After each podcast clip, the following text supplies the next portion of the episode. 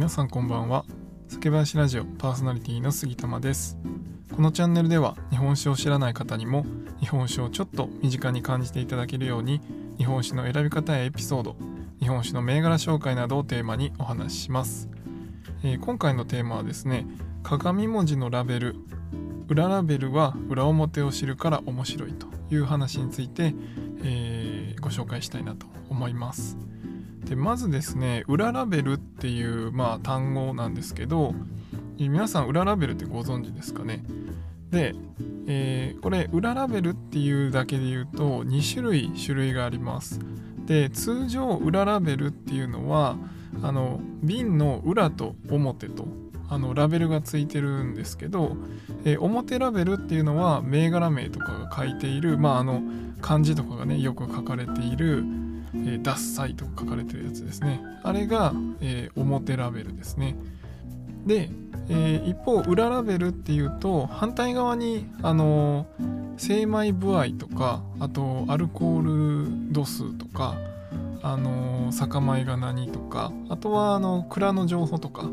えー、そういったものが書かれているあのシールというかラベルが貼られてると思うんですがあれのことをまあ裏ラベルっていうふうに言います。はい。なので、まあ、裏ラベルっていうと、えー、そっちの方をね、思い浮かべられる方も多いんじゃないかなと思うんですが、まあ、今回のお話の裏ラベルは、えー、その裏と表に貼ってあるラベルの裏っていう意味ではなくて、えー、表ラベルの裏ラベル。ややこしい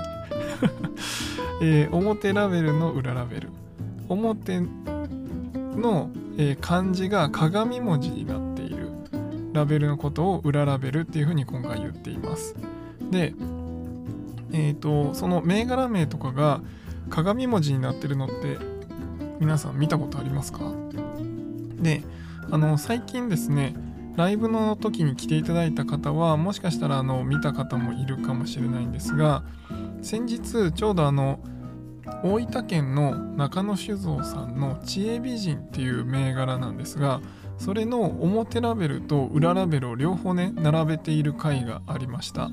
はい。であの最近ねこう自撮りとかするとあの何て言うんですかね。反対向きの鏡でね映ってる時ってあるじゃないですか。だから文字が反対になってたりすると思うんですけど、えー、そういうそのカメラのせいでなってるわけじゃなくて、えー、わざとそういう鏡文字になっているラベルがあります。はい。でこの間はその知恵美人の、えー、表ラベルというか、まあ、通常バージョン知恵美人って普通に左から右に呼べるバージョンと、えー、鏡文字になっている裏知恵美人っていうのをお見せしていました。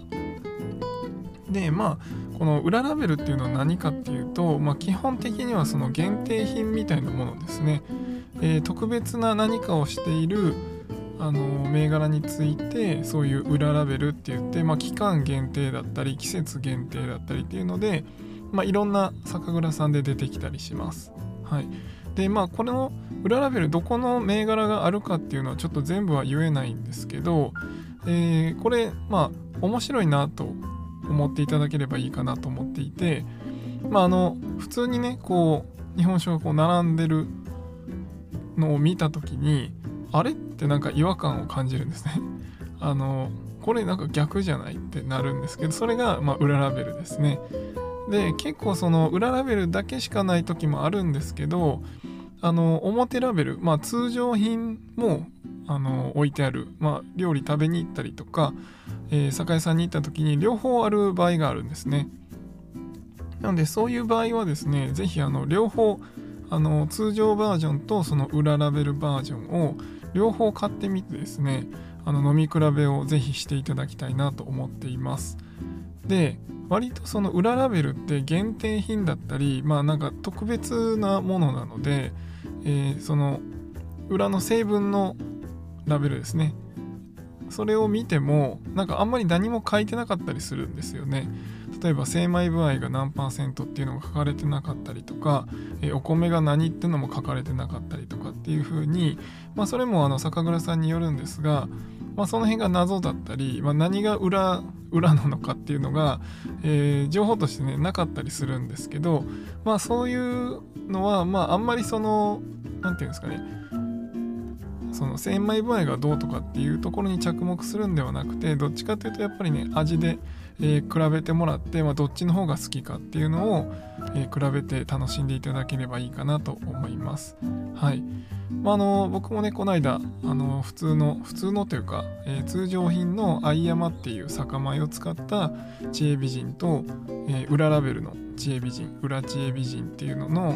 えー、両方ね飲み比べてみたんですが僕はね裏知恵美人の方が好きだったんですよ。でそれはまあ僕が華やか系が好きで、まあ、甘め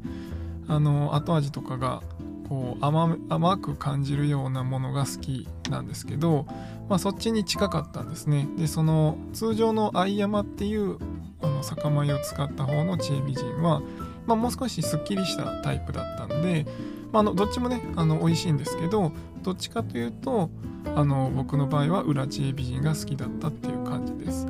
なのでまあそういうふうにあの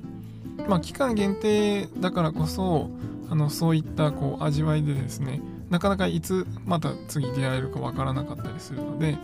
えー、そういうふうに味わいでしっかりこう飲み比べてもらってああれまた出ないかなみたいな感じでまた探しに酒屋さんに行っていただくと。まあそんな感じでこう裏裏ラベルと表ラベル両方楽しんでいただければいいかなと思います。